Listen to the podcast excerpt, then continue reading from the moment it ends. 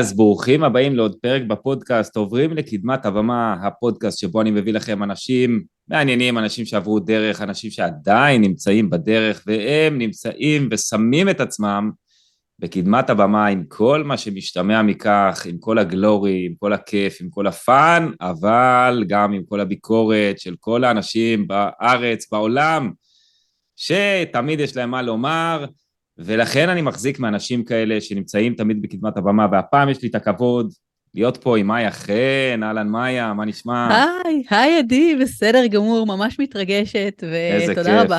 איזה כיף, כבוד גדול. ומאיה היא יועצת רילוקיישן, יוצרת הפודקאסט, כן, כן, גם לה יש פודקאסט שנקרא נשים מספרות רילוקיישן, מנהלת שותפה בקהילה ביחד רילוקיישן בפייסבוק, ומאיה התגוררה עם משפחתה עשר שנים בסיאטל, אנחנו נדבר על זה כי אני mm-hmm. הייתי בארצות הברית גם שמונה שנים, אז יש לנו הרבה ממשקים, ולפני שנה וחצי חזרתם לישראל, וכיום את מלווה מייעצת למשפחות בתהליכי מעבר לארצות הברית, אז שפו ענק לך, כל הכבוד על ה... תודה רבה. ואת יודעת, ישבנו וחשבנו ככה ביחד, על מה הפרק הזה בעצם. אז א', אנחנו נגלה את זה תוך כדי, mm-hmm. אבל מה שהמילה שלי עלתה הכי הרבה, היא אדפטציה, הסתגלות. בואי תספרי רגע קצת, קצת ברקע, אנחנו אחרי זה נעשה drill down'ים לכל מיני דברים, מה, מה זה בשבילך רילוקיישן? מה זה אומר? מה, ממה שראית אצלך? וגם מאנשים או נשים שדיברתי איתם, ויצא לך לדבר עם מלא ולראיין, אז מה, מה הדבר שם שיושב הכי הרבה? מה הקושי הגדול? מה, איך אנשים מקבלים את זה בדרך כלל? זה התרגשות, זה כיף, זה... איך את ראית את זה או רואה את זה? וואו, קודם כל שאלת פה עכשיו איזה חמש-שש שאלות כאלה, שכל אחת מהן זה פרק שלם. לגמרי. איך אני רואה רילוקיישן? אני רואה רילוקיישן כאפשרות להתחיל מחדש. ובעצם אה, לשים את עצמי בקדמת הבמה, שהאמת שהשם של הפודקאסט שלך ממש מתחבר, כי זה בדיוק זה. זאת אומרת, מי שעכשיו הולך ועושה רילוקיישן, הוא בעצם, או היא, מחליטים עכשיו לשים את עצמם במקום אחר, שבו לא מכירים אותם, ולצאת mm-hmm. להרפתקה, ובעצם להתחיל מחדש. עכשיו, מצד אחד, זה רילוקיישן, זה מפחיד, יש המון אתגרים, אה, ובאמת הרבה אנשים חוששים מזה, אבל מצד שני, זה הזדמנות מטורפת לבוא עכשיו ולהמציא את עצמנו מחדש. זאת אומרת, להגיד, לדוגמה, אני עד עכשיו הייתי אה, אינטרוברט, הייתי יותר אה, אה, מופנמת, אז עכשיו אולי אני רוצה להיות יותר אה, מוחצנת. אה, או לפני זה הייתי יותר, נגיד, אה, בבית, עכשיו אני רוצה לצאת ולהיות יותר בחוץ ולעשות יותר דברים. זאת אומרת, זה ממש אפשרות להתחיל מחדש. אז ו... זה, זה מבחינתי ככה רילוקיישן בגדול. וזה, אז אני יכול להגיד מה, מהנקודת מבט שלי, מי שלא מכיר אותי, אז אני לפני אה, בערך, אני יודע מה, בגיל שלושים, לפני שבע עשרה שנה, עזבתי לארצות הברית לשלושה חודשים לעבוד בעגלות, mm-hmm. ונשארתי שמונה שנים. אה, לא מפתיע. זה כן. מה שקרה לי, ומבחינתי זה היה life changer, ממש, זה שינה לי את החיים, מקצה לקצה, יצאתי בארץ בדאון רציני, ב- ב- עם המון, מי שמכיר וקצת הסיפור שלי, פרק חמישים, אה, רוצו לשמוע, אה, אז עם דיכאון קליני. ו- ושמה, עם כל הטרנספורמציה שחוויתי, וכל ההצלחות שיצרתי שמה, אז בעצם זה החזיר אותי די בן אדם חדש, מאוד מאוד מסודר בראש, הרבה יותר... רגוע, שלב, עם ביטחון כלכלי יותר גבוה. אבל אתה יודע שלקחת קצת סיכון, כי בסופו של דבר, כשעוברים לדוגמה עם דיכאון, זה יכול גם להוריד אותך לעוד יותר דאון. זאת אומרת, המעבר הוא לא פשוט, זה באמת תלוי איך לוקחים את זה, ואיך זורמים עם זה, אם יש לך תמיכה, אם יש לך עזרה. כן. איך זה היה אצלך? מה, תספרי קצת על הרילוקיישן שלך. למה עברתם? מה, כאילו... אוקיי, okay, אז רילוקיישן זה לא היה החלום שלי, זה היה החלום mm-hmm. של בעלי, וכשרק התחלנו לצאת, הוא כזה אמר לי, טוב, אני רוצה לעשות רילוקיישן, ואני הייתי ילדה, ילדה, אז אוקיי, אה, לא ילדה, אבל הייתי מאוד ככה מאוהבת, אז אמרתי לו, בטח, בטח, אנחנו... ב- באיזה גיל, באיזה גיל שאת אומרת ילדה? לא, ילדה, הייתי עשרים ושתיים. אוקיי. זו עוד ילדה, כן. לגמרי, לגמרי. כן. ולא חשבתי שנתחתנו, מה, מי, מי חשב מה יקרה אז, אבל כמובן עברו השנים, הכרנו, התחתנו, נולדו ילדים, והוא לא שכח את החלום הזה. ו... וככה אני כזה אקצר, אבל התגלגלנו ל- למצוא, למצוא עבודה, והוא מצא עבודה במייקרוסופט, בסיאטל. רגע, רגע, ו... שנייה, לפני זה, אבל בארץ כבר, הוא היה במייקרוסופט, הייתם כאילו כבר מקובעים בעבודות, או איך זה עבד? הוא כבר, כן, הוא היה במייקרוסופט, mm-hmm. ואני הייתי בצבא, אני הייתי אחראית על תחום ניהול ידע בחיל חינוך, mm-hmm. ו... וכשהתחלנו את כל התהליך, כבר הייתי ככה בהיריון, ונולדה לי הבת השנייה שלי, תליה, ו... וזה היה פשוט הזדמנות, זה היה ככה, כמו שאומרים, הכוכבים הסתדרו, לזה שמצאנו עבודה די בקלות, לזה שאני רציתי לעזוב, רציתי להיות עוד עם הבת שלי בבית, הילדים היו קטנים, היה לי, יש לי עוד בן אחד יותר גדול, הוא היה בן שלוש, זאת אומרת, הכל הסתדר, mm-hmm. ו... ואז אמרנו, טוב, קופצים למים, עושים את זה. עכשיו, זה לא היה החלטה קלה, זה ממש לא הייתה החלטה קלה. כן. כאילו, באמת, אני זוכרת איך ככה, היינו ב, בעוד שני, ב, יש אימייל שאתה צריך להחזיר, האם אתה רוצה את העבודה או לא. וממש ישבנו להחזיר, ללחוץ על הכפתור סנד או לא ללחוץ, ללחוץ או לא ללחוץ, ואז אמרתי, יאללה, עושים, חיים רק פעם אחת, החיים קצרים, זהו. מי, מי לחץ? מי היה... האמת יחד. יחד. באמת? אמיתי? כן, כן, אמיתי. וואו, איזה דרמה. איזה... אוקיי. ממש ככה, ו... וזהו, ואז התחלנו את התהליך הזה של לחכות לויזה, להתחיל להודיע להורים, להתחיל לגלגל את כל המעבר, ובאמת לא מזמן, ה-שבעה עשר לינואר, זה היה התאריך שעברנו, אלפיים ואחת עשרה, ועברנו לסיאטל, אז uh, הוא די מהר התחיל לעבוד במייקרוסופט, ואני נשארתי בבית עם הבת שלי, עם התינוקת, mm-hmm. זה היה גם התכנון, אבל מה שבאמת לא ציפיתי, שהבדידות הזאת תגיע אליי כל כך מהר. וואו. זאת אומרת, ידעתי שזה כיף, ורילוקיישן, ומקום חדש, אבל לא הבנתי עד כמה הכל שונה, באמת הכל היה לי שונה, זה השלטים ברחוב, זה לדוגמה שבארצות הברית אפשר לפנות ימינה באדום. נכון. זה, ואפשר גם לפנות שמאלה שבאות לך מכוניות מהכיוון הנגדי, ותנסה עכשיו אה, לא להתנגש. עכשיו, הפעם, זה מצחיק, כי הפעם הראשונה שחווינו את זה היה באיזה טיול שעשינו כמה שנים קודם בבוסטון, ואז לא הכרנו את החוק, אז פשוט החלטנו שאנחנו לא פונים שמאלה, ורק פנינו כל הזמן ימינה וימינה. אז, אז נסעתם בעיגולים כל הזמן.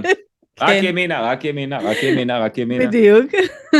איזה קוראים. אבל לא, עכשיו כבר, עכשיו כבר לא הייתה ברירה, אבל זה באמת, הכל הכל היה חדש, ממש. וכמובן שפה אנגלית מכל כיוון, והייתי צריכה להתחיל להתנהל באנגלית. עכשיו, הייתה לי אנגלית, בסדר, אבל הייתי יותר מדי מודעת לאיך האנגלית שלי. אז אפילו ללכת לדבר עם הקופאית בסופר כזה שהיא נורא נחמדה ושואלת אותך how are you and how was your day ואני כזה מה אני עונה לה עכשיו אלוהים איך אני עכשיו יוצאת מה... מהשיחה הזאת איזה קורה האמת שאבל מה שאני יכול להתחבר מאוד אליו ואני פחות חוויתי את זה כי אני אה, נכנסתי לחברה ישראלית שעובדים בעגלות וכולם ישראלים אז אתה חי בבועה ויש לך חברים, ואתה מדבר בעברית, ואתה בקניון, סבבה, אז אתה מדבר באנגלית, ואתה פה ושם, אתה בחנות או במסעדה, סבבה, אתה באנגלית, אבל אתה כאילו, זה לא, זה לא החיים שלך. אתה, החיים שלך זה הישראלים, mm. ומדי פעם יש לך ממשקים עם האמריקאים. Okay. אחרי זה גרתי בניו יורק שנתיים, בנדלן, ועבדתי, אז, אז שמה באמת זה היה אני ועוד, ועוד בחור ישראלי, עבדנו בחברה אמריקאית עם קצת ישראלים, בחברה של מישהו ישראלי, אבל גם עם אמריקאים, ושם זה כבר זהו, זה כבר אמריקאים, זה כבר, כן. יש לך חברים אמריקאים, אתה פתאום הולך לברביקיו, או פתאום אני זוכר שהלכנו לאיזה ערב, שהיה שם את הבחירה של הדראפט של ה-אן בי איי, אז mm-hmm. לקחו אותנו לערב של הניו ג'רזי נטס, ממש, היה כאילו, וואו. ואני, ואני כאילו, מגיע לשם, אני פרש יחסית, כי אמנם הייתי קצת בארצות הברית, אבל חזרתי לארץ, ואז חזרתי לשם לניו יורק, וזה היה חדש לי, הייתי שם איזה כמה שבועות, ואני בערב של בחירת הדראפט עם, עם שחקנים, ואני אומר, מה אני עושה פה? אני אין לי כסף לקנות שרוך, אני פה נמצא עם אנשים, אני לא צוחק, זה היה פתאום, וואו. אבל איזה חוויה מטורפת, וואו. זה, זה חוויה מטורפת, והיה שם מין קזינו כזה, עם, עם, עם, כאילו עם... לא עם כסף אמיתי, היה, היה כאילו נורא מצחיק, זה נשמע, זה כמו איזה חלום, אני לא זוכר אפילו מה היה שם בדיוק, אבל אה, זה קטע, זה קטע, אבל אני רגע מנסה לשים את עצמי בנעליים שלך, את שם, בעלך הולך לעבוד, הוא עכשיו עשר שעות, שתים עשרה שעות, יושב שם, יום אחרי יום, יום אחרי יום, יום אחרי יום, mm-hmm. את עם הקושי של שני ילדים, ילדה נכון. קטנה תינוקת, ואת אין לך עם מי לדבר, אין עם מי להיות. נכון, נכון. ולא רק זה, זה גם היה ינואר, ואנשים פשוט לא יוצאים החוצה מהבתים. פשוט לא יוצאים, גם כיכר, וגם כי הם לא רגילים, לא יודעת, הם בתוך הבתים. נכון. ממש. לא מסתובבים שם, זה לא מנהטן. לא, לא, זה לא, זה גם לא באמת סיאטל העיר, היינו בעיר שקוראים לה רדמון, שהיא יותר כמו פרוור כזה. פרוור, הפרוורים, רק שאני רוצה לסבר לאנשים את האוזן, פרוורים זה מקום מגורים. זה באמת, אין, אין, זה לא, לא יוצאים לשחק בשכונה, או, או עם החבר'ה בשכונה כל כך. כאילו, אתה יכול להגיד, היי לשכן, אבל פה זה נגמר. Mm-hmm. נכון? ממש, תקני אותי אם כן. אני טועה. זה לא... לא, אתה, אתה ממש לא טועה. אני באמת הייתי רוב הימים ד... בבית. כל דבר שאתה צריך זה נסיעה, כל דבר שאתה נכון. צריך זה נסיעה. אין דבר כזה ללכת רגע לסופר, לחמש דקות הליכה ולחזור. אה, כן. ממש ככה. תראה, זה מאוד תלוי איפה אתה גר, יכול להיות מקומות שבהם תוכל כן ללכת, אבל הרוב, רוב המקומות לא, אתה חייב אוטו, וגם אין כל כך שירותי אוטובוס, דרך אגב, כאילו תחבורה ציבורית לא כזאת מפותחת ככה בפרברים, אז נכון, אתה פשוט לבד, אני הייתי לבד, כן. אז מה, איך הייתה הזוגיות ברגע הזה? מה, מה? הזוגיות דווקא. לא, כאילו, אז הרי, הרי זה משפיע גם, בעלי חוזר, הוא רואה אותך לא, בא, לא באנרגיות סי, הוא נמצא בעבודה חדשה, לטוב ולרע, יש בזה הרבה אנרגיות חדשות, אני לא יודע אם היה לו כיף או לא, תשתפי אותי את, אם היה לו קל, אם היה לו נעים, אם היה לו אנרגטי, אבל הוא חוזר, יש לו עניין, לך אין עניין, כאילו חוץ מילדה אמנם, אבל, אבל אתה די כאילו עם השכלה של עצמך. מן הסתם, אני חושבת שכמו בישראל, כשנגיד בן אדם שעובד העיקרי חוזר הבת, ישר אתה, אוקיי, קח את הילדים ותן לי קצת, תן לי קצת מנוחה. אבל מה שאני עשיתי, כי אני בן אדם קצת עם קוצים בתחת ולא מסוגל לשבת ולא לעשות שום דבר, אז על ההתחלה ניסיתי למצוא אנשים. עכשיו, ניסיתי להכיר אנשים ופשוט להוציא את עצמי מהבית, ככה זה בכוח. זאת אומרת, ממש לא להישאר.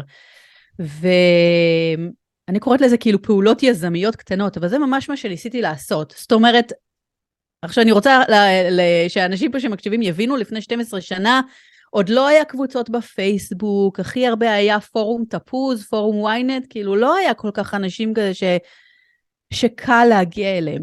Mm-hmm. היו לי, אבל היו לי כמה ככה ש... שאל לי את הטלפון שלהם לפני, ואז ברגע ש... ישראליות?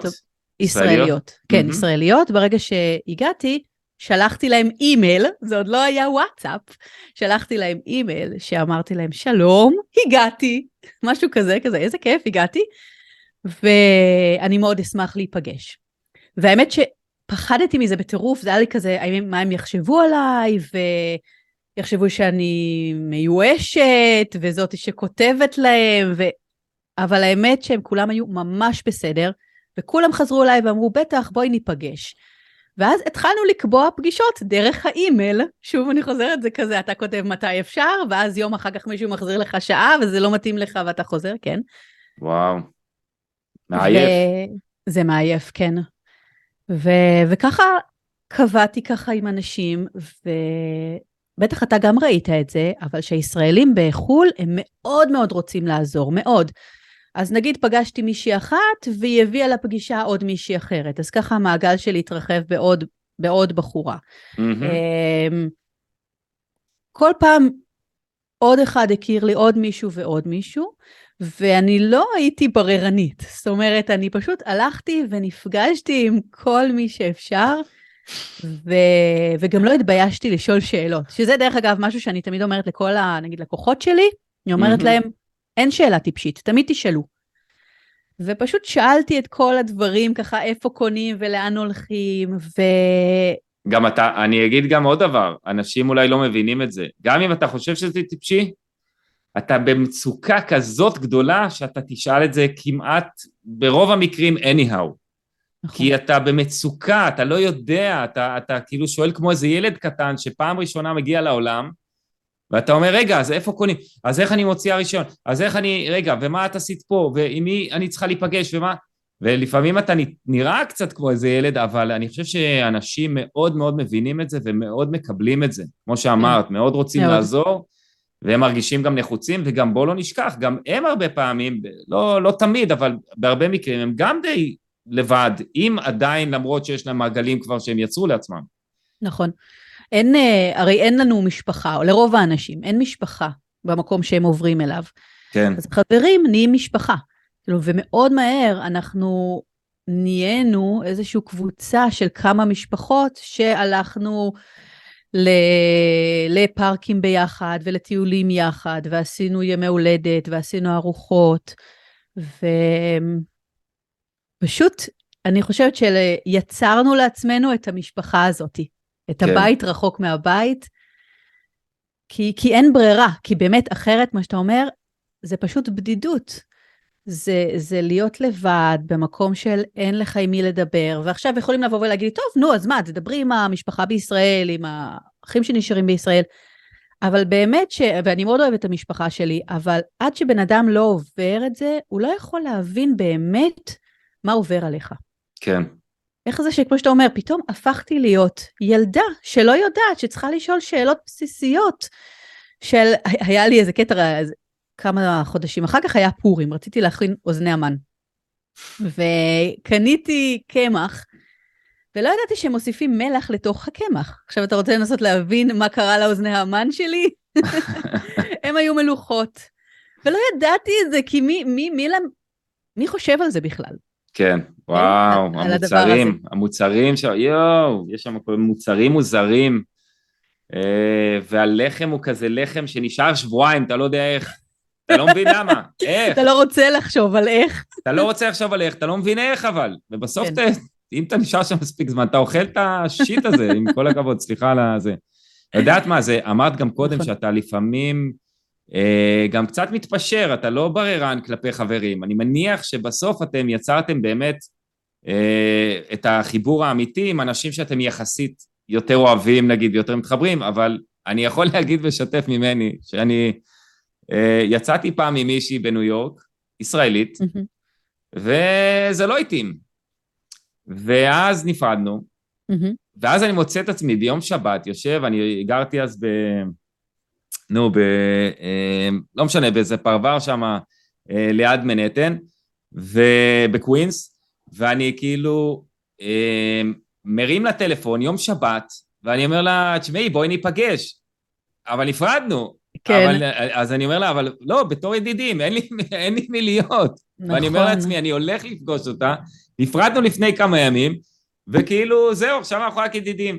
וזה מה שעשינו, נשארנו ידידים, זה היה פשוט וואו. מצחיק, ואמרתי לעצמי, איך אתה כאילו, הכל נהיה משמש אחד גדול, ו- ורק בגלל שאתה כל כך לא רוצה להרגיש את הבדידות הזאת. נכון, בקטע. נכון. תראה, אנחנו קראנו לזה לראיין חברים, אני ובעלי, ואנחנו כאילו אומרים את זה, זה נכון, ואתה, נגיד, הגענו לאיזושהי סיטואציה, כמו שאתה אומר, לאיזו ארוחת ערב, וראינו אם באמת האנשים שמתאימים או לא, ואתה יודע מה, הם עשו אותו דבר לנו, וזה הכי בסדר, כי זה המצב. זה בליינד דייט זוגי. ממש, ממש ככה, וגם משפחתי והכל, וכן, בהתחלה, באמת בהתחלה יורים חיצים לכל הכיוונים, ואני חושבת שזה גם באמת הכי בסדר. מכירים מלא מלא מלא אנשים, ואז אחרי תקופה אפשר להתחיל ובאמת לחשוב מי הבן אדם שבאמת מתאים לי, שמקדם אותי, שעוזר לי, שתומך בי, שאני יכולה לדבר איתו, יכולה להקשיב לו, וזה לא אומר ש... אני צריכה להיות עכשיו בריב עם אנשים אחרים. פשוט, mm-hmm. זה באופן טבעי, הקשר מתחזק עם מישהו אחד ונחלש עם מישהו אחר. אני כן יכולה להגיד שלקח לי זמן להבין את התובנה הזאת. שבהתחלה, כן. לדוגמה, שהיינו חבורה, ונגיד חלק מהם התחילו להיפגש רק זוגות ככה, וכזה היה מין תחושה כזאת של למה לא נפגשים כולם ביחד, אבל אה, מין העלבות כזאת של התחלה, של, אני חושבת שזה שוב חלק מהבדידות והפחד הזה של להישאר לבד. כן. אבל באמת, עם הזמן והבגרות של הרילוקיישן, הבנתי שזה בסדר. זה הכי בסדר להיפגש חלק, זה הכי בסדר שחלק מהאנשים, אני לא מתאימה להם, mm-hmm. כמו שחלק מהאנשים לא מתאימים לי. ושוב, גם בישראל אנחנו עושים את זה, אבל פה המגוון רחב כן. יותר. כן. ומגוון הישראלים במקום שנמצאים, הוא לא תמיד יותר מספיק רחב. בוא נגיד כן. ככה. תגידי, כמה זה עוזר שיש ילדים בסיטואציות האלה? כי אני רק מנסה לחשוב על, שאתה נפגש עם זוג פעם ראשונה, ילדים הם ילדים, אז הם שוברים את הקרח, אז mm-hmm. הילד ישר הולך, משחק, אולי מתחבר עם הילד שלה, של אותו בזוג השני, כמה זה עוזר, או שבמקרה שלכם זה לא עזר? אני היום יש לי ילדים חמש וחצי ושלוש, אז אני, ואני רואה איך הם, mm-hmm.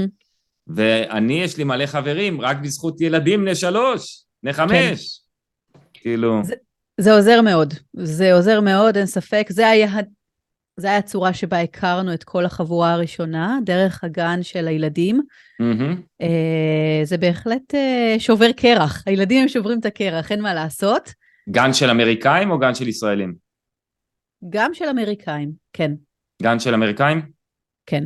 אוקיי. האמריקאים הרבה יותר קשה להיכנס אליהם, ולוקח להם המון זמן עד שהם נפתחים, אבל יחד עם זה אני חייבת להגיד איזה משהו, שאני תמיד אומרת, אין דבר כזה אמריקאים, כי מישהו שגר בסיאטל, הוא שונה ממישהו שגר בניו יורק, הוא שונה ממישהו שגר בטקסס, הוא שונה, זאת אומרת, יש באמת מגוון מאוד מאוד רחב, אבל ממה שאני באמת נחשפתי זה לקח לאנשים שוב שגרו באזור שלי, לקח המון המון זמן להיפתח, וכן עזר שהיו ילדים. כי ילדים כן. מכריחים אותנו להגיע לימי הולדת, ואז עומדים ומדברים, או לדוגמה משהו שאני עשיתי ומאוד מאוד עזר לי, זה התנדבות בבית ספר. Mm. הלכתי להתנדב בכיתה, התנדבתי ב-פי טי איי, שזה הוועד ההורים בבית הספר בארצות הברית, וככה הכרתי אמהות. אחרות, אמריקאיות, או... אני, אני יש לי בעיה, אני יש לי בעיה, אבל, אני יש לי בעיה, אני סורי שאני, אני הולך להציק, ואני הולך להתאפל, יש פה אמריקאים ששומעים את הפודקאסט הזה, עכשיו זה זמן לעבור לפודקאסט אחר. אני יש לי בעיה, אתה יכול עם אמריקאים להיות שנתיים בשיחות של סמולטוק, מטופשות, שלא מובילות לשום דבר. They're, hi, how you doing? How, uh, how was your uh, trip? All right, okay. כאילו, האם הצלחת? אני לא הצלחתי בשמונה שנים, חוץ מבן אדם אחד אולי, ועוד כמה מקסיקנים אמריקאים שנהיו חברים. האמריקאים אמיתיים by definition, חוץ מחבר אחד בשמונה שנים, לא הצלחתי להשיג. וגם כי אני לא רציתי, וגם כי לא הצלחתי. כאילו, אתה לא מצליח להגיע לרמת חברות, ואת יודעת, תמיד אומרים, ישראל, בוכים על ישראל, גם אני בוכה ומקטר המון על ישראל, ואני אין כמעט יום, יום או שבוע שאני לא חושב על רילוקיישן, והאזרחות מחכה לי במגירה ויושבת שם, וקוראת לי מדי פעם, אבל כאילו, אתה, אתה פשוט לא, אין, אין את הדבר הזה, מה, איך זה היה אצלך? זה לא שגיע לך את השכל, כאילו, את מתחנחת אליי, מתחנפת אליי, או, או עושה לי איזה, hi, doing, hi, אבל אין את החברות העמוקה כמו בישראל, אתה לא יכול להגיד לבן אדם, קח את הילד שלי, שמור עליו חמש דקות, אני רגע רץ פה, כי קרה משהו, אתה לא יכול לעשות את זה. וואו, אני מנסה לחשוב על לסדר את המחשבות, מאיפה להגיד, קודם כל, יכולתי לעשות את זה, בסדר? הכרתי מספיק אנשים בסביבה שלי, שכן, נעזרתי גם באמהות אמריקאיות, אם הייתי צריכה. נכון שהעדפתי את הישראליות, בסדר? Mm-hmm. מרגישה יותר פתוחה, אבל כן היו, היו אמהות אמריקאיות בהחלט שעזרו לי. אוקיי? Okay? אבל זה לא, זה לקח זמן.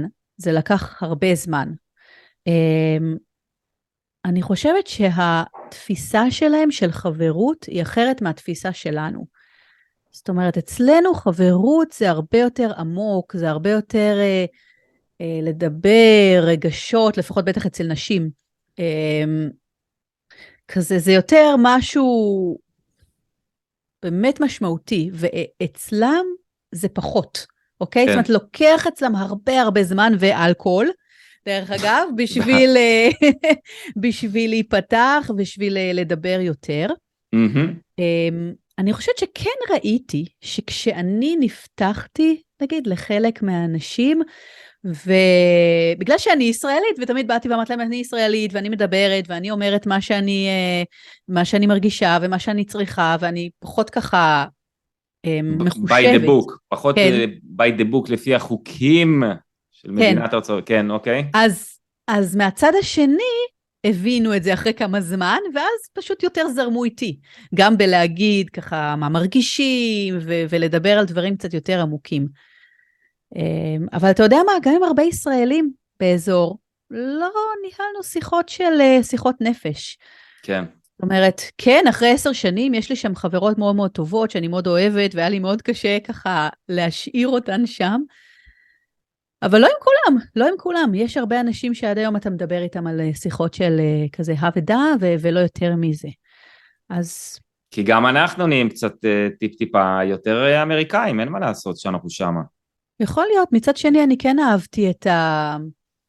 את זה ששואלים אותך מה שלומך, את זה שאכפת להם. גם אם זה כאילו נימוס מזויף, אבל הוא יותר נעים ברמה היומיומית, שמישהו שואל אותך מה שלומך, והוא מחייך אליך, מאשר כזה להגיע לקופאית בסופר, והיא בכלל לא מסתכלת עליי, כי היא בטלפון כל הזמן, והיא רק מעבירה מוצרים, אני, ושאני אפסיק להפריע לה. אני מסכים איתך, ואם יש משהו שאני התגעגעתי אליו, שחזרתי, ועוד מעט דבר על חזרה, וכמה השבר שם הוא גדול, אבל, אבל באמת יש שם קטע, שאתה הולך ברחוב, ועובר מולך בן אדם, ואומר לך, how you doing? ואתה נכנס למעלית, ואומר לך, how you doing? ואתה עולה במדרגות נאות, ו- ומישהו שואל אותך שאלה, מתחיל לדבר איתך, ואתה הולך לבר לבד, ואני יכול למצוא את עצמי עם גבר, מדבר איתו עכשיו על, על שיחה, שעה, נכון. סתם כי ישבנו אחד לשני, לא בחורה, גבר, כאילו בחורה בכלל אני לא אומר, אבל, אבל גבר שאתה, וואלה, עכשיו, יאללה, בוא נדבר, בוא, אנחנו פה שעה ביחד, אין לנו מה לעשות, אני אוכל פה, אתה אוכל לידי, יש פה טלוויזיות, בדרך כלל זה משחק אן בי איי רץ ברקע, נכון. אז בוא נדבר על, על מה שקורה. יש בזה קטע מדהים, ואין ספק שזה שלא נדחפים לך לתחת, סליחה לביטוי, כשאתה עומד בבנקת שלך ועושה את הקוד, אז לא יושבים עליך ונושפים עליך פה. מחזיקים לך את הדלת כשאתה יוצא. לגמרי, לגמרי. זה דבר שאני מאוד מתגעגע אליו, בוא נגיד ככה. וזה היה גם שבר כשחזרתי. נכון, זה בהחלט, זה בהחלט מאוד קשה, באמת. בטח אחרי כל כך הרבה שנים שחייתי במקום וראיתי שזה אפשר, שאפשר להתנהל ככה, אבל זה לא כאילו יותר קשה. זה בסך הכל עוד איזושהי מודעות לכבוד למישהו אחר, לספייס של מישהו אחר. זו הייתה לפחות התחושה שלי, ובאמת, כמו שאתה אומר, בלחזור על החזרה לישראל, או כמו שאני קוראת לזה, הרילוקיישן לישראל, זה אחד מהמאפיינים של התרבות הישראלית שאני פחות אוהבת, בוא נגיד ככה.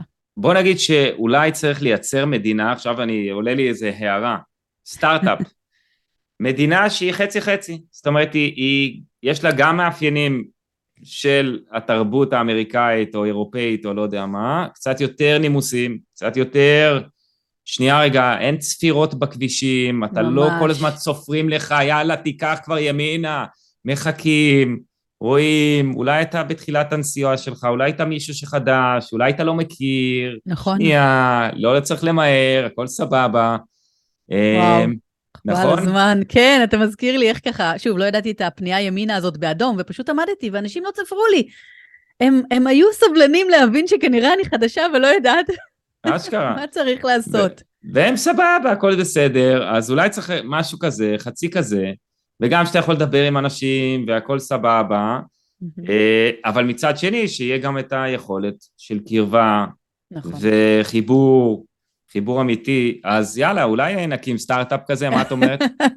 נשמע טוב, תראה, האמת, מה שאני חושבת, שאפשר לקחת כל בן אדם, לעשות לו רילוקיישן, לאיזה שנתיים, שלוש, ואז להחזיר אותו, והוא יכול, הוא יחזור חדש, זה בטוח. האמת, הנה, זה הסטארט-אפ, אולי זה מה שצריך לעשות, לשים, לקחת משלחות לחול, לשים אותם שנתיים שם, כן. ולחזור, מעניין, מעניין. תראה, קצת כמו שעושים לתגלית, נכון? שמביאים אנשים לפה, רוצים להראות להם את הכיף, את הפן של ישראל, את ההוואי וזה, אז אותו דבר. יאללה, מגניב. ותגידי, אז, אז כמה זמן לקח לך שעשית שם, התחלת לעבוד? אני, מה, מה עשית שם אחרי זה? בעלך היה שם בעבודה, מה, מה את עשית?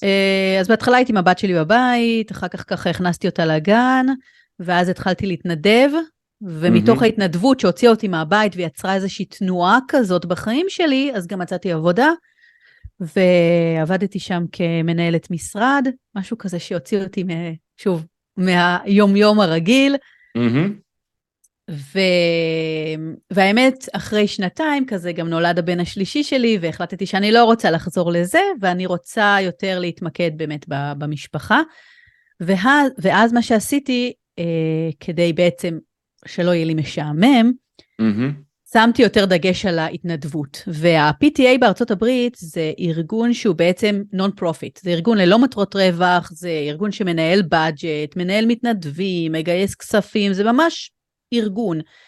והגעתי למצב שאני מנהלת אותו. זאת אומרת, עכשיו שאני אומרת, הגעתי למצב, זה לא היה כל כך פשוט, נבחרתי לזה, אבל כן, הייתי שנתיים הפרזידנט של ה-פי טי איי. וואו. וניהלתי שם את, ה, את הנון-פרופיט של, הזה. של מה? של סיאטל או של כל ארצות הברית? לא, של, ה, של הבית ספר, של הבית ספר, של 아, ה- אוקיי. היסודי של הילדים שלי. Mm-hmm. וזה ממש, זה לגייס מתנדבים ולבנות אירועים, ולגייס כסף ותרומות, ולהתמודד עם קשיים, ו, ולעשות קשרים עם הקהילה, וקשרים עם הבית ספר. אז רגע, הק... רגע, אני עוצר אותך שנייה. עכשיו אני רגע מחזיר אותך למאיה בישראל. בסדר? Mm-hmm. מאיה שהייתה קודם. שהייתה קודם, אם את היית בישראל ונשארת בישראל, היית בן אדם יותר נחבא אל הכלים, יותר מאחורי הקלעים, וזה עשה לך טרנספורמציה, או שגם ככה היית כזאת? אני, כמו שאמרתי, אני כן בן אדם שעושה, אבל אני מאמינה שזה נתן לי פוש מטורף, הרילוקיישן, כי בעצם הייתי עכשיו, שוב, עצמאית, לא היה לי את הגב הזה שהיה לי קודם, והיה לי מאוד את הדחף של לא להיות לבד, וניסיתי לחפש את הדרכים להגיע לזה. אוקיי? אז אני חושבת שהרילוקיישן היה עבורי ממש מקפצה. מקפצה, כמו שאומרים, לשים את עצמי במרכז, להגיד גם, זה מה שאני רוצה לעשות, אני יכולה לעשות את זה, והנה, ואני עושה את זה, אוקיי? זה לא סתם, אני גם עושה. ואז ושוב, אני חושבת שמתוך האין ברירה, מתוך האין ברירה, הרבה פעמים מגיעים למצב שבו אתה פתאום מגלה, פתאום גיליתי את החוזקות שלי, את היכולות שלי, את האפשרויות שיש לי, ולא היה לי מישהו שיגיד לי, לא, את לא יכולה, או ככה זה, זה מי שאת, זה מי שאנחנו מכירים שאת. ואז אני לא חשבתי שאני אהיה ככה נסיעה של ה-פי טי איי, איזה משחרר זה, איזה משחרר זה שאתה נמצא במקום, שאתה לא כל הזמן חושב מה יגידו אחרים. ממש. זה פשוט מטורף. אני רגע, עכשיו פתאום נפל לי הסימון, כי שוב, אני מנסה לחשוב גם עליי כשהייתי בארצות הברית, זה כמו, שוב, אם אתה, אם אתה מסתגל, ופה אני רגע פתח סוגריים על כל הדבר הזה, אתה חייב לייצר אדפטציה למקום, mm-hmm. אבל once עשית את זה, אתה כמו סוג של דג במים, כי אתה, אתה אפילו דג, דג זהב, למה? אתה לא כמו כולם. אני רוצה שאנשים פה יבינו. כשאתה נמצא בארצות הברית, או בכל מקום אחר, אתה פורינר. לא יעזור שום דבר, אתה פורינר. נכון. אתה, אתה נתפס כפורינר. גם תהיה שם עשר שנים, אתה עדיין ככל הנראה תתפס כפורינר. אתה לא תתפס נכון. כ, כבן המקום. לטוב ולרע, זה שם אותך גם במקום כביכול לפעמים נחות, מצד שני, זה שם אותך במקום מיוחד, סקסי, שונה, אחר, mm-hmm. אתה לא דופק חשבון, גם ככה תופסים אותך כנחות, אז אתה עושה את מה שבא לך, ואת מה שמרגיש לך, ואין לך שום מה יגידו, מה לא יגידו, זה לא מעניין, כאילו. ממש. אתה יודע שהרבה אנשים שהם, הישראלים מאוד מודעים לאנגלית שלהם, מאוד, כי מלמדים אותנו כל ה-present progressive, כל הפסים, כל הדברים האלה. ובהתחלה באמת הייתי נורא מודעת לזה בארצות הברית, ואז מישהי אמרה לי, אמרה לי, תקשיבי, את יודעת שתי שפות, אני יודעת אחת. אז מה זה משנה, אני מבינה אותך? את מדברת מבחינתי מצוין, אז בסדר, גם אם יש קצת טעויות, לא נורא. וזהו, וזה היה מעין ההמומנט כזה עבורי של, זה לא משנה, אני באמת יודעת שתי שפות, וואל, יש לי, יש לי פה אפור עליהם. Mm-hmm. אז זה עוד דבר שנותן לך הרבה ביטחון בעצם, במי שאתה, ולהביא את מי שאתה. כן, מדהים, מדהים.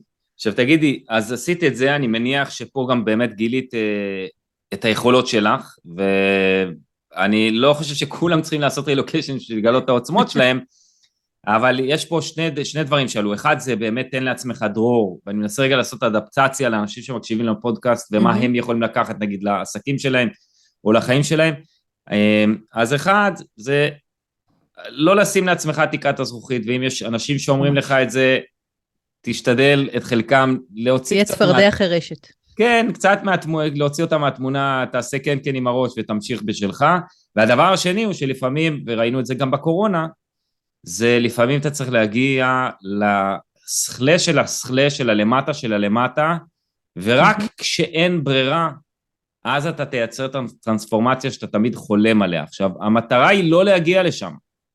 המטרה היא לא להגיע לשם. המטרה היא שאם אתם יכולים להתעורר עכשיו, ולעשות את השינוי שאתם רוצים לעשות, זה הזמן. אבל יש משהו מאוד מנחם, בזה שכשאנחנו מגיעים ל...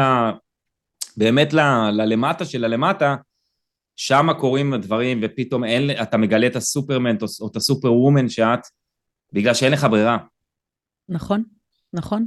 ובאמת הרילוקיישן היה איזשהו אין ברירה. זאת אומרת, עכשיו, אתה אומר אין ברירה. יש ברירה, אפשר להיות בדיכאון, אפשר להישאר בבית, אפשר לבוא אה, אה, ולהאשים את העולם, אבל זה לא הייתה התפיסה שלי, ואני באמת, מה שאני מנסה גם להעביר להרבה אנשים, שתהיו אקטיביים, כמו שאתה אומר, תהיו אקטיביים, תעשו, תחפשו את המקומות האלה כבר קודם, ו- וזה עוזר, זה עוזר ככה לחוויה, והחוויה שלי מהרילוקיישן היא חוויה מאוד מאוד טובה. אני כאילו, עכשיו שאת מספרת לי את זה, אני חושב שה-פי טי איי והתפקיד שם, הוא כאילו יצר לך עולם חדש, והפך אותך, באמת להאמין ב... בכל העוצמות שקיימות בך. ממש. ופשוט, וגם אני מנסה רגע לשים את עצמי שמה, את הופכת להיות ל-go to guy, כאילו לבן אדם שכולם באים אליו, מכירה מלא אנשים, מדברת עם מלא אנשים, הופכת להיות ל-somebody גם בעיני אחרים, וגם בעיני עצמך בעקבות הדבר הזה, בונה זהות חדשה ממש, מעצב אישיות. ממש. כנראה, כן. וגם הילדים שלך רואים את זה, וגם בעלך רואה את זה. נכון. האמת, תראה, כנראה לא סתם אחר כך, באתי ולקחתי גם את כל היכולות האלה, ואמרתי, אוקיי, אני רוצה להמשיך לשים את זה במרכז, ובאמת פתחתי בלוג על רילוקיישן, ואז פתחתי את הפודקאסט, נשים מספרות רילוקיישן, התחלתי לנהל קבוצה, זאת אומרת, זה באמת התחיל להזיז את זה, את כל התנועה הזאת של... אני יכולה, אני מסוגלת, יש לי הרבה מה לתת, אני רוצה לתת. מאיפה הרעיון הזה פתאום? את יודעת מה לפני את זה, שאלה מקדימה, מתי באמת התחלת לעזור לנשים אחרות, או לאנשים אחרים שהגיעו, מתי הפך להיות מזאת שעוזרים לה, והיא צריכה להתאקלם, לאחת שעכשיו מתחילה לקבל אנשים, או לעזור לאנשים אחרים? מההתחלה. מההתחלה, מההתחלה כשבאו עוד אנשים חדשים, אז ישר ככה, סיפרתי מה שידעתי, גם אם זה לא היה הרבה, mm-hmm. אבל uh, כזה סיפרתי ודיברתי, דרך אגב, ככה הכרתי חברה מאוד מאוד טובה שלי, שהיא כזה שלחה איזה אימייל, ואני עניתי לה, ונהיינו חברות uh, ממש טובות. Mm-hmm. Uh, אז באמת מההתחלה, וכי אני, אני מאוד מאמינה, אני חושבת שזה הגיע מהתחום גם של ניהול ידע שעסקתי בו לפני, אני מאוד מאמינה ב, בשיתוף ידע. זאת אומרת, מבחינתי זה למה להמציא את הגלגל כל פעם מחדש. אז... אז ברגע שהיה לי משהו, אז כן, בואי נשתף. Mm-hmm. אז, תראה, בהתחלה לא היו את כל הקבוצות פייסבוק והוואטסאפ שהיה קל לשתף, אז היה יותר uh, נפגשים, ונגיד נסעתי לטיול, אז בואי, אני אשתף אתכם, ובואו תיקחו ותיסעו גם, וככה. Um, אבל ברגע שהתחילה האפשרות שאפשר לרשתות החברתיות, אז זה ממש בער בי לבוא ולהגיד, ולשים את כל הידע שלי החוצה, ולהגיד, הנה, כן, בואו, רק, רק בואו ותיקחו שיהיה לכם יותר קל. איזה כיף. ומתי זה קרה שהיית בארצות הברית? התחלת את הבלוג ואת כל הדברים? כן, הבלוג התחיל, אפרופו בקורונה.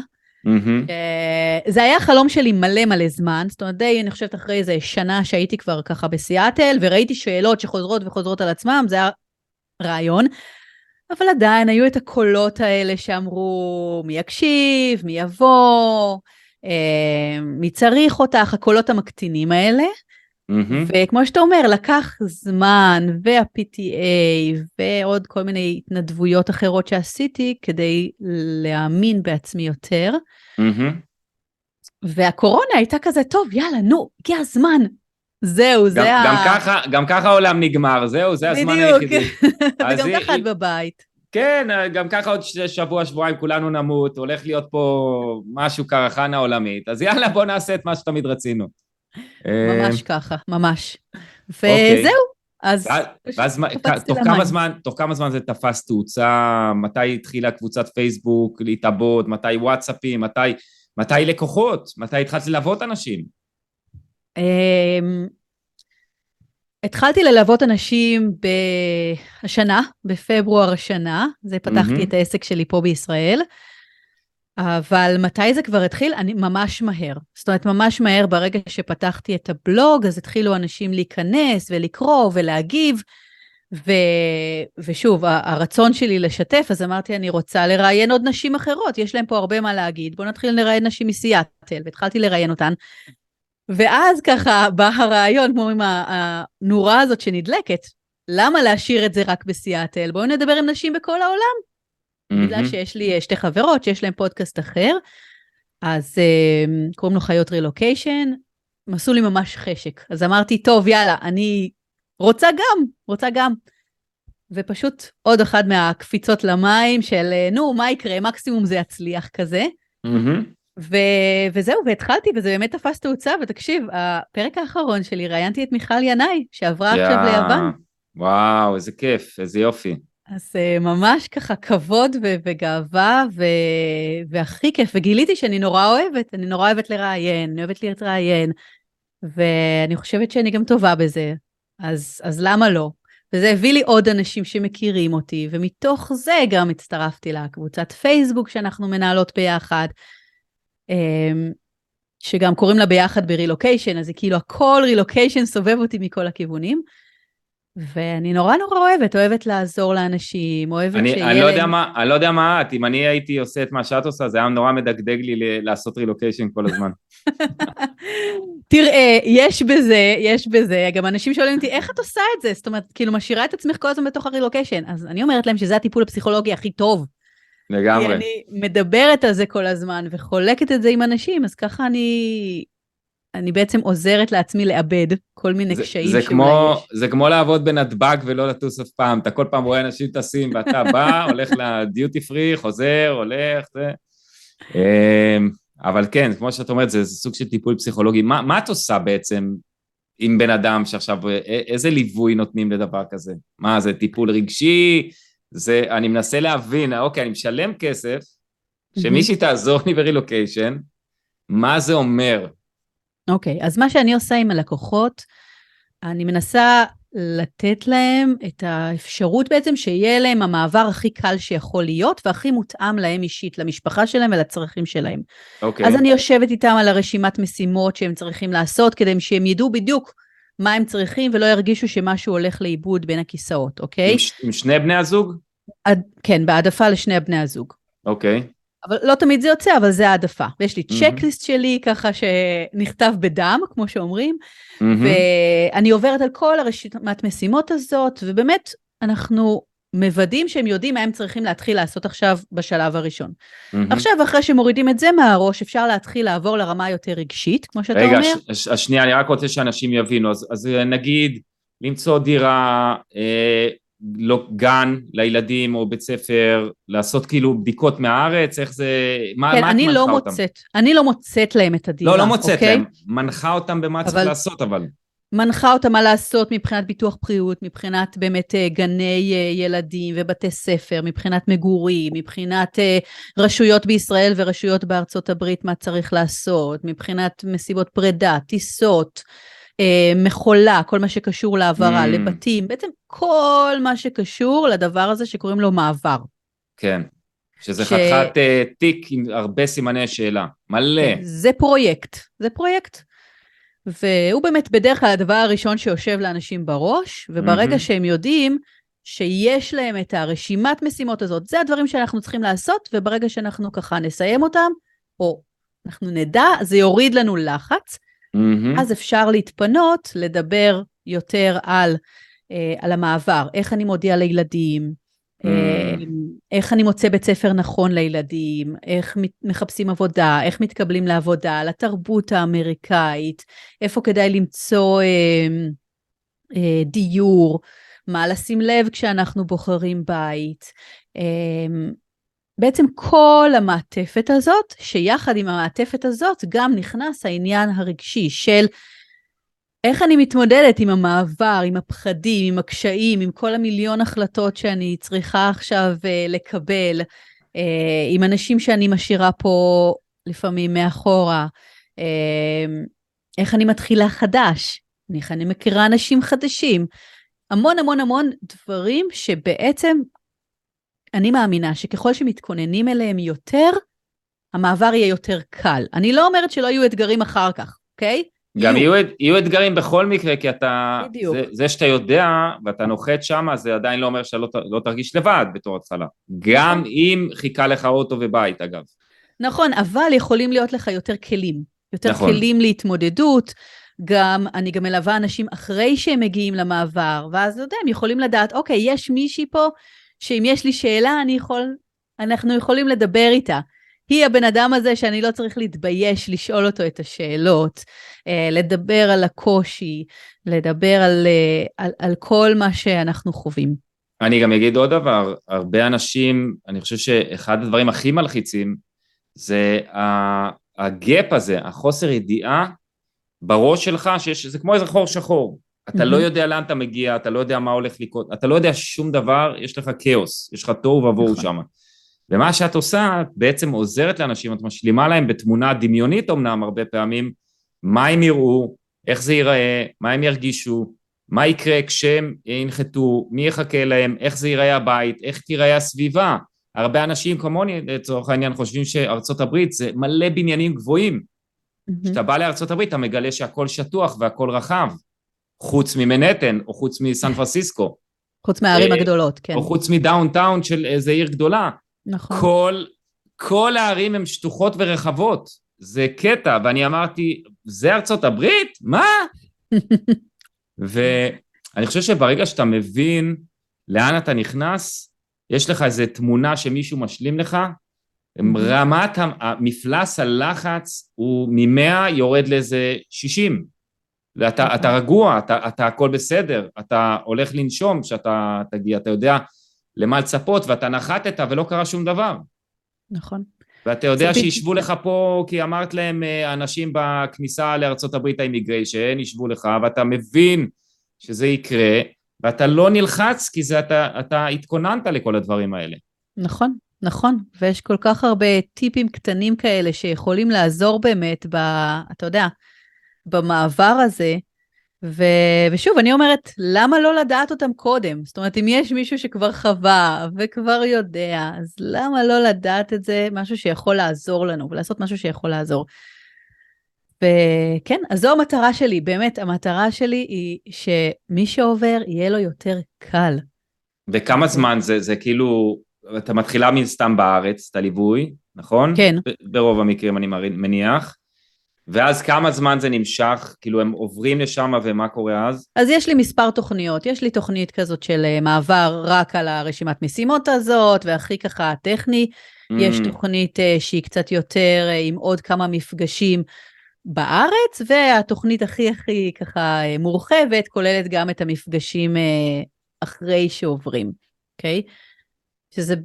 ושוב, זה מותאם לכל משפחה, כי יש משפחות שיותר מכירות, שפחות מכירות, כאלה שמגיעות כמו שאתה אומר, לא מכירות כלום, ויש כאלה שיש להם כבר משפחה שמחכה להם שם, mm. ויש להם מי שיכול לקבל אותם. אז זה באמת מאוד מותאם, ואני, הלוואי, הלוואי, אם אני יכולה לבוא ולעזור, באמת, תפנו אליי, ואני ממש אשמח לעשות כל מה שאני יכולה, כדי שיהיה לכם מעבר יותר קל. תגידי, והיום שמשפחה מצלצלת, או מישהו שמצלצל ושואל אותך,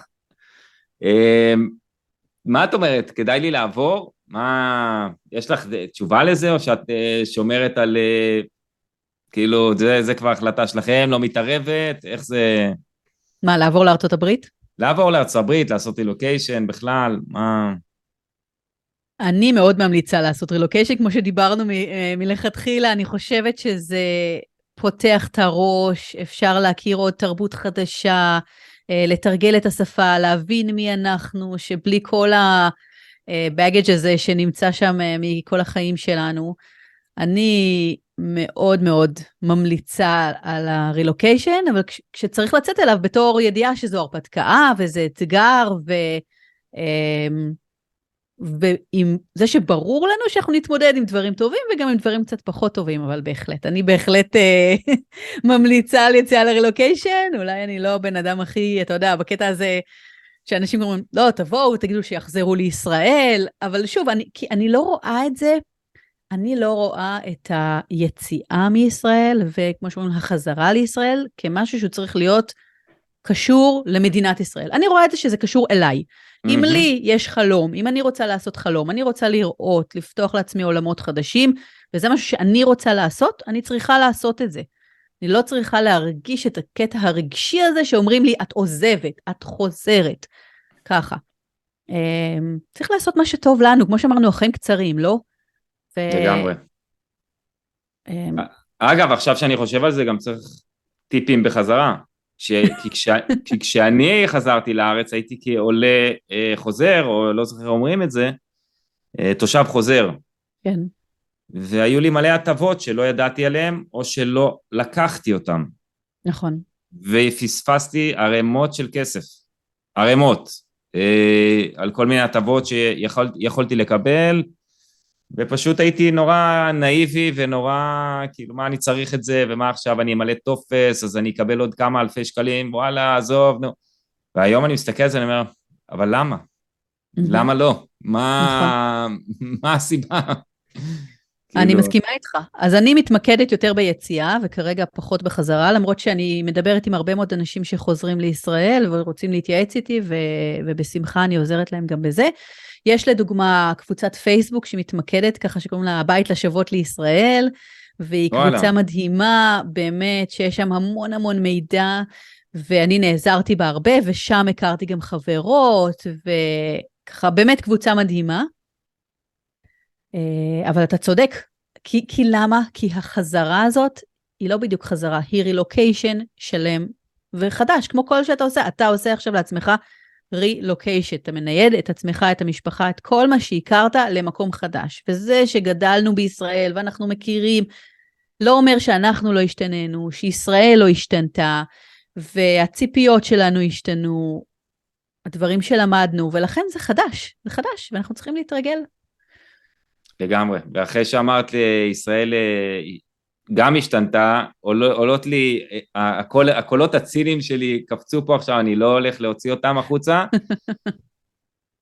אבל כן, ישראל גם השתנה, בוא נגיד ככה, זה גם קורה. תגידי, מה, במה את הכי גאה בעצמך על כל הדבר הזה? על כל השינויים שעברתי, באמת, עם השנים, אני חושבת על הצמיחה המטורפת שאני עברתי, ושהבנתי מי אני, ומה אני יכולה, ומה אני מסוגלת, אני גאה על ה-פי טי איי שהייתי הפרזידנט, אני גאה על הפודקאסט ועל הבלוג ועל קבוצה ו, ועוד על פרויקטים יזמיים שעשיתי ככה גם בארצות הברית, ובאמת אני חושבת שלמדתי המון המון המון על עצמי, המון, וזה התחיל בגלל הרילוקיישן, כמובן שהיו שם עוד גורמים, אבל זה באמת התחיל מזה, זה היה הפוש שלי, ו... לא הייתי משנה שום דבר בזה, באמת. מי אומרים לי, האם את רוצה, האם את חושבת שוב, ולצאת לא? כן, הייתי עושה את הכל מחדש. טוב, תשמעי, עשית לי ממש חשק. אני מודה שאנחנו במשפחה שלנו מדברים על זה הרבה, על ה- להיות אה, בחיים אה, נוודות דיגיטלית. כן. אה, לא יודע. יודע. אולי נראה, אולי נוציא את הדרכון, נתחיל לזה. כן. אה, אבל אני, כאילו, תדעת, זה, זה מין חלום כזה, סוג של חלום. אה, זה מדובר הרבה, הרבה מאוד אנשים היום... אני רואה את זה בקבוצה שלנו, ב- ביחד ברילוקיישן, הרבה מאוד אנשים פונים וחושבים ושואלים שאלות, ו- ואני רואה את זה כמעולה, זה מעולה. אם יש איזשהו חלום, משהו שבוער בך, ואני אומרת לך גם את זה ככה, אז למה לא? למה לא? למה לא לנסות לפחות להשיג אותו, ו- ולראות לאן זה יוביל? כן, אני, אני אגיד אבל כוכבית, ויש עוד משהו שלא התייחסנו אליו. יש גם הזוגיות, אני רוצה שאנשים יבינו, זה גם עלול להשפיע על זוגיות, דבר כזה, לטוב ולרע.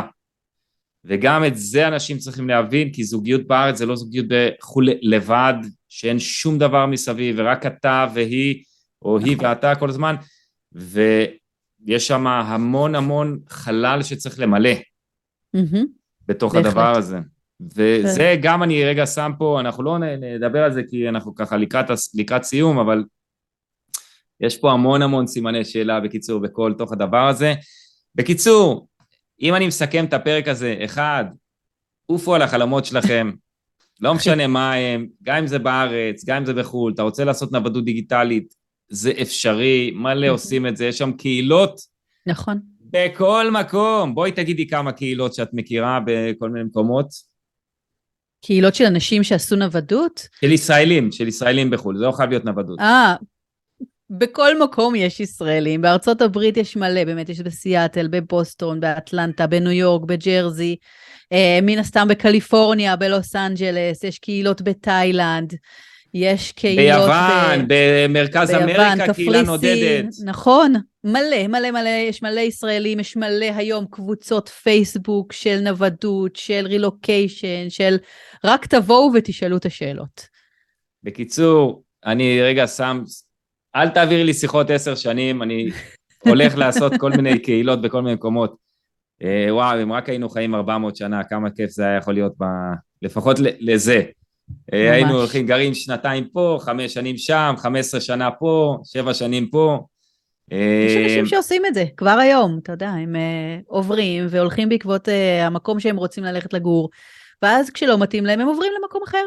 לגמרי, יש לי עכשיו בחור באחד הקורסים, אני שואל אותו, מה, מה אתה עושה? לפני שבוע היה מפגש ראשון, שיחה כזאת של כל אחד מה הוא עושה. אני נווד. אני אומר לו, מה זה אומר נווד? הוא אומר לי, אני עובר בין בתים של אנשים פה בארץ, ושומר להם על כלבים בחינם, רק וואו. כדי לגור, הם טסים נגיד לחול, לשבוע, לשבועיים, לחודש, לכל מיני מקומות, והוא נשאר לשמור על כלבים ועל חתולים, והוא נווד, הוא לא, מש... הוא לא משלם, והם לא משלמים לו, וככה הוא חי פה בארץ. קטע... הוא עושה בארטר. לגמרי, אז היה. אבל שפו, שפו. בקיצור, לעוף על חלומות, שתיים, להתנסות, שלוש, אדפטיביות, תגלנות, ארבע, קחו ליווי. קחו ליווי, אני תמיד אומר את זה, גם בעסקים, נכון. קחו ליווי. זה קשה לעשות את הדברים לבד, כשאתה לבד, א', יש המון חוסר ידע, יש הרבה פיסות מידע שאתה לא יודע, שאתה לא יכול להרכיב את הפאזל, ובית, תמיכה, דחיפה, עזרה, כל מה שמשתמע מכך. תגידי, אז איפה מוצאים אותך, אם רוצים לשמוע עוד? אוקיי, אז יש הרבה מקומות, האמת. יש לי אינסטגרם, שהוא מאיה חן נקודה סיאטל, ושם יש באמת הרבה מאוד תכנים, כמובן יש לי פייסבוק עסקי, אפשר למצוא אותי באתר שלי, Maya Relo Stories dot com, שאני בטח אם תוכל לשים ככה קישור זה יהיה נחמד, ושם יש גם קישורים לכל שאר המקומות האחרים, אפשר להקשיב לי בפודקאסט, נשים מספרות רילוקיישן, שהוא לא רק לנשים, בסדר? כרגע אני מראיינת רק נשים, אבל הוא לא רק לנשים, ובאמת אני מדברת עם נשים בכל העולם על האתגרים ו- וההזדמנויות ואיך הם הצליחו להתגבר, וזה ממש ממש מעניין. וואו, נשמע מרתק. וכן, אם יש לכם משהו שאתם רוצים לשאול, להעלות, כל דבר שעולה בראש, אם זה קשור לרילוקיישן לארצות הברית או לחזרה לישראל, בבקשה, תפנו אליי, תשלחו לי הודעה, כל דבר בכל אחת מהדרכים האלה, ואני אשמח ככה לעזור. יפה, מגניב לאללה. שמי, אני יכול להיות, יפנה אלייך בקרוב. בשמחה. אז נראה מה יצא מזה. חברים יקרים, מה אני אגיד לכם? זה היה פרק שונה, יוצא דופן, אנחנו בדרך כלל מדברים, סטרייט עסקים, אבל הפעם רציתי להביא זווית קצת אחרת, ומאיה סקרנה אותי מאוד, ונוצר הקונקשן, אז ככה זרמנו. ואני שמח מאוד, היה לי ממש ממש כיף להריח אותך. גם לי, המון המון תודה, באמת, ממש תודה על ההזדמנות הזאת, והיה לי הכי כיף, הכי כיף וזורם. איזה כיף, איזה יופי. פרק הבא אנחנו נקליט ממקום אחר בעולם, אני ומאיה, וזהו, אנחנו נדבר. יאללה, מתאים. חברים יקרים, תודה רבה לכם, מי שלא עשה סאבסקרייב, כנראה משהו אצלך בראש לא בסדר, תעשה סאבסקרייב, למה אתה צריך את זה? כדי שאתה תוכל לקבל את כל הפרקים, אה, כשהם עולים, אז יש לכם גם ביוטיוב, וגם בספוטיפיי, אה, ואפל פודקאסט, וגוגל פודקאסט, ואיפה שאתה שומע, בקיצור, איפה שאתם שומעים, אה, ואם אתם יכולים, רוצים, יש לכם אצבע, תדרגו אה, את הפודקאסט, תעזרו לי להגיע לעוד אנשים, כדי לעזור לעוד אנשים, חברים יקרים, תודה רבה לכם, אנחנו ניפגש בפרק הבא, עוברים לקדמת הבמה, להתראות.